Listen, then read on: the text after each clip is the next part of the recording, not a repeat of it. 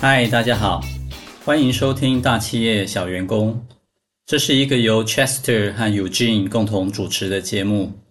节目的内容透过小小员工在人生的各种遭遇，以轻松的角度分享各种观察与体悟。大企业小员工是一个充满知识性并追求共同成长的频道，希望我们能够透过各种知识的分享，避免陷入工作或人生的误区，一起建立并享受理想的人生。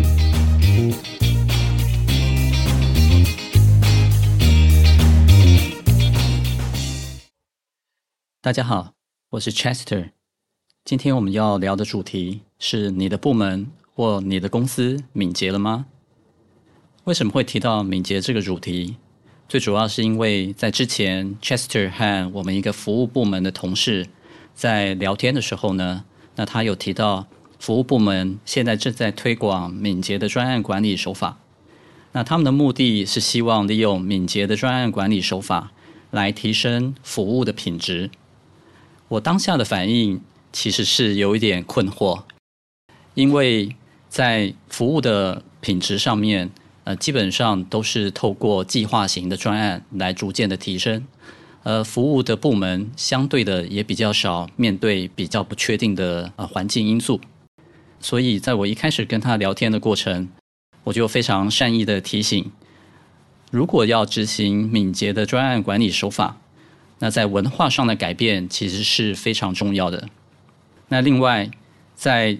他们的部门里面应该也要有一个相关的团队，这个团队都需要有具备敏捷相关的知识，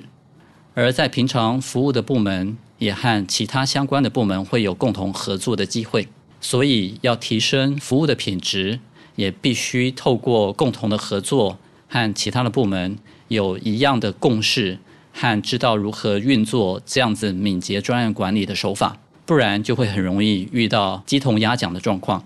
所以我举一个例子，就是通常在家里啊，如果有一笔钱，假设是100万，而这个先生跟太太没有共同理财的想法的话，很容易就会遇到老公希望把这100万去投资股市，因为这样子会有比较高的投资报酬率，而老婆可能心态会比较保守，她就会希望把这100万拿来投资房地产，因为它比较保值。这时候如果没有共通的语言，或者是对于理财的知识的话，很容易就会造成两方的口角。所以用这个小小的例子，我就跟这个服务的部门同事来分享我的一开始的想法。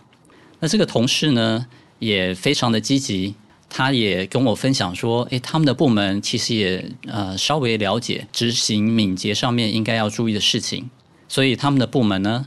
就请了外面的这个敏捷的教练。那同时呢，部门相关的人员也有接受敏捷教育的训练。那我觉得这是一个非常好的开始，但是这件事情是不是就可以一帆风顺啊？我心中还是非常的担心，所以就利用这么一个机会跟大家分享什么叫做敏捷，敏捷的专案管理手法跟我们过去所谓计划式的管理手法又有什么不同。首先在敏捷的管理手法里面，最重要的基本概念是，敏捷的专案管理手法之所以被发扬光大，是因为它特别在于专案的需求，专案的技术如果是不明确的环境之下而采用敏捷的手法，这时候就会有非常好的效用。而敏捷的专案管理手法里面有4个他们最重要的宣言，这4大宣言呢，第一个是人比流程和工具重要。这个想法是在说明我们在打造专案时，应该以积极投入的员工为核心，并提供他们需要的支援，相信他们会完成任务。第2个敏捷的宣言是要勇于应变，而不是死守计划。在敏捷的环境里面，因为需求和技术或者环境都是不确定的，所以改变就视为当然，而在心态上就应该能够积极的应变，而不是死守的计划。如果所有的东西都是不确定的，那做的计划相对应的也很难能够发挥它的作用。而真正能够应变、随时改变计划，就是敏捷的精神所在。第三个重要的敏捷宣言是能够交付可行的原型，也就是 prototype， 比过度的记录文件重要。在计划性的专案管理上面，通常会要求有非常多的文件记录，当然这些文件的记录并不是不重要，但是在敏捷的环境或敏捷的专案管理精神之下，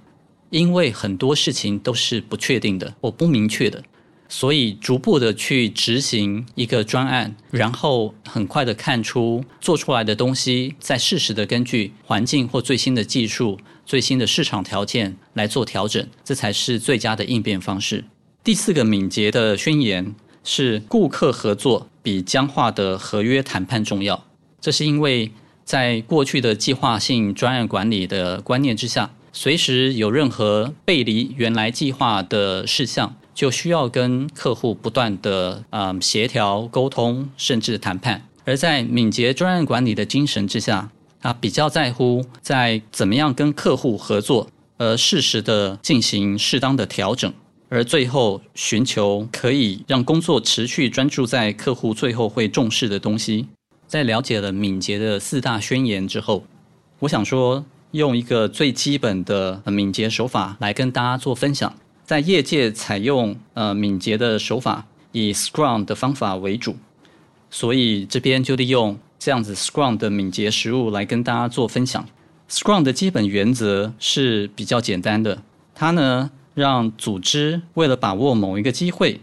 就去找到3到9个人组成一个小团队，而这个小团队呢，他们大多是全职加入的，换句话说，他们不太会兼职在其他的专案之上。而他们呢，获得充分的授权，给他们去执行他们所被交代的任务。而这么一个小组呢，它是一个跨部门的团队，相关的成员通常都具备完成任务所需的一切技能。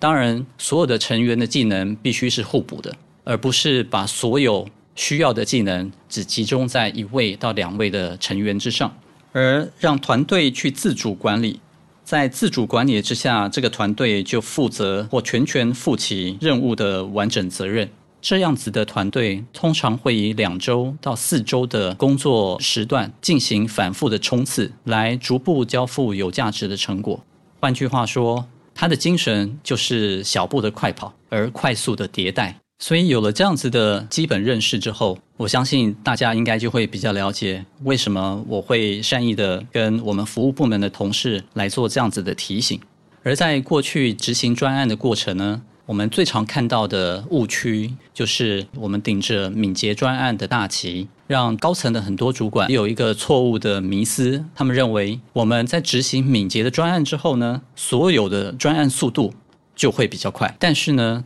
恰恰相反的是，我们只是小步的快跑，而因为需求或者是技术都是不明确的，我们希望在小步快跑的过程逐渐的交付有价值的成果，同时呢跟客户或者是跟相关的关系人进行最及时的讨论，而获得他们的回馈之后再做适时的调整与修改。这个才是敏捷专案管理的精神。但是很多的主管都以为一旦执行了敏捷的专案手法之后，所有的专案就会比较快的执行完毕，所以他们3不5时就会问敏捷团队，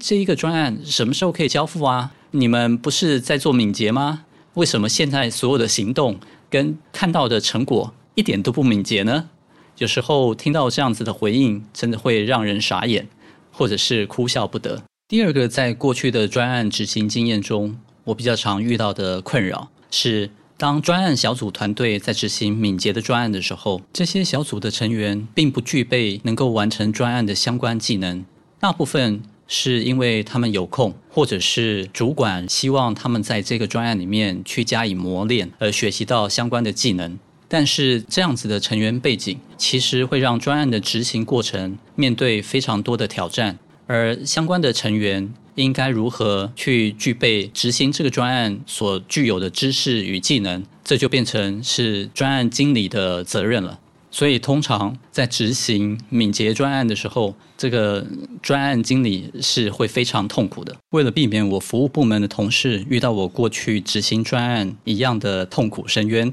我特别去找了一下在 HBR， 也就是哈佛管理杂志上面，在2016年5月份的刊物上，其实是有一份文章在提到如何协助企业去执行敏捷的专案，而他提到的6大步骤其实是非常值得去参考的。那第一个步骤他提到的是应该要学习敏捷法是如何运作的，这个是针对主管而言。就像我刚刚跟各位分享的，我遇到了很多主管都以为执行敏捷就可以让专案的速度变快，但事实上其实不是这样。那第二个步骤是这个企业或这个部门应该要了解何时可以执行敏捷的专案，何时又不可以执行敏捷的专案。譬如说，如果是一个所有的技术或所有的要求都是非常确定的一个专案，那它其实是没有需要采取敏捷的专案管理手法来做管理的。而很多的主管或许并没有了解这么一个精神所在，而他们期望专案管理的团队一样是采取敏捷的手法。这时候就会常常看到有一些有趣的现象，就是在敏捷的手法里面，有时候会用便利贴来做工作的说明，会有一个工作板来展现目前工作在什么状态。那另外在敏捷的手法里面还有一个专有名词叫做故事点，那就会看到有一些同事呢，把工作的细项去预估他们所需要的故事点是多少，但是在一个规划型的专案内容里面，其实是不需要做这件事的，就会变成是这个杂牌军。明明是用计划型的专案管理手法就比较好执行的专案，偏偏要用敏捷的手法来执行它，那下面的同事呢，应该也会觉得非常的痛苦。那第三个重要的关键是，一家企业或一个部门如果要采取敏捷的手法，它可以从小规模去做起，而一旦口碑传开以后，大家容易有好的印象，以及有相关具有知识的人员可以来协助把这样子的知识、这样子的手法去传到其他的单位或其他的部门的时候，这样子就会比较容易去施展或推广敏捷的专案管理手法。第四是要让熟练的团队来自行设计做法，因为在敏捷的专案管理手法里面有很多东西其实是可以调整的。换句话说，就是只要所有的敏捷团队他们有遵守或者有采用敏捷的4大宣言以及它相关的价值观，这时候采取的手法就会是敏捷的，它并没有一成不变的操作方法。第五，哈佛管理杂志的这篇文章提到高层也要采用敏捷的手法。什么叫做高层也要采用敏捷的手法呢？就像我之前的分享，很多高阶主管他们其实对于敏捷的概念一知半解，而且通常都有错误的认知，认为速度就会变快。但是某一些企业他们在推广敏捷专案管理的手法的时候，也会拨一些时间让高阶的主管去管理一个敏捷或者是好几个敏捷的团队，而透过这样子的一个经验，他们就会对实施敏捷的手法有更深刻的了解。最后是一个企业里面要消除阻挡敏捷行为的障碍，我认为这一点其实是最重要的。这一点提到的其实是跟组织的文化变革有相关，因为如果实施敏捷的专案管理，而还是采用计划性的专案管理手法来管理或要求或者是期望这样子的专案团队，则专案管理执行的成效则会事倍功半。以专案的变更管理为例，在过去我们一旦遇到专案的需求有做任何的调整的时候，都需要遵守计划性的专案管理，提出 PCR 也就是产品变更的要求，透过不同的主管根据组织的授权层层上报并获得核可之后才可以执行。而这样子的做法在敏捷专案管理里面其实是不适当的。和大家聊了这么多，听到的好像都是一些可能的误区，但是我还是要鼓励大家，如果你的企业或你的部门现在正在推广敏捷专案管理的手法，那我必须说恭喜你，因为这绝对是在时代的潮流中必须逐渐的去了解以及去实践的一个专案管理手段。那以我自己去观察，在 PMI 专案管理的证照里面，从过去的计划性专案管理手法，在 PMI 的专案管理证照知识体系里面，也逐步的采用敏捷专案管理的手法。由此可见，敏捷专案管理的知识与技能是越来越重要，尤其在现代技术与环境与需求变动性越来越大的状况之下，我们更要积极的去拥抱这样子的知识与技能。最后，在2023年即将结束的时刻，也希望大家可以多参与相关的敏捷专案，或者有机会去上课，多学习敏捷专案管理的知识。同时，你的主管如果对敏捷专案管理有错误的迷思，你也会比较知道如何做出适当的回应。希望你们喜欢今天的谈话内容，我们下一集再相会。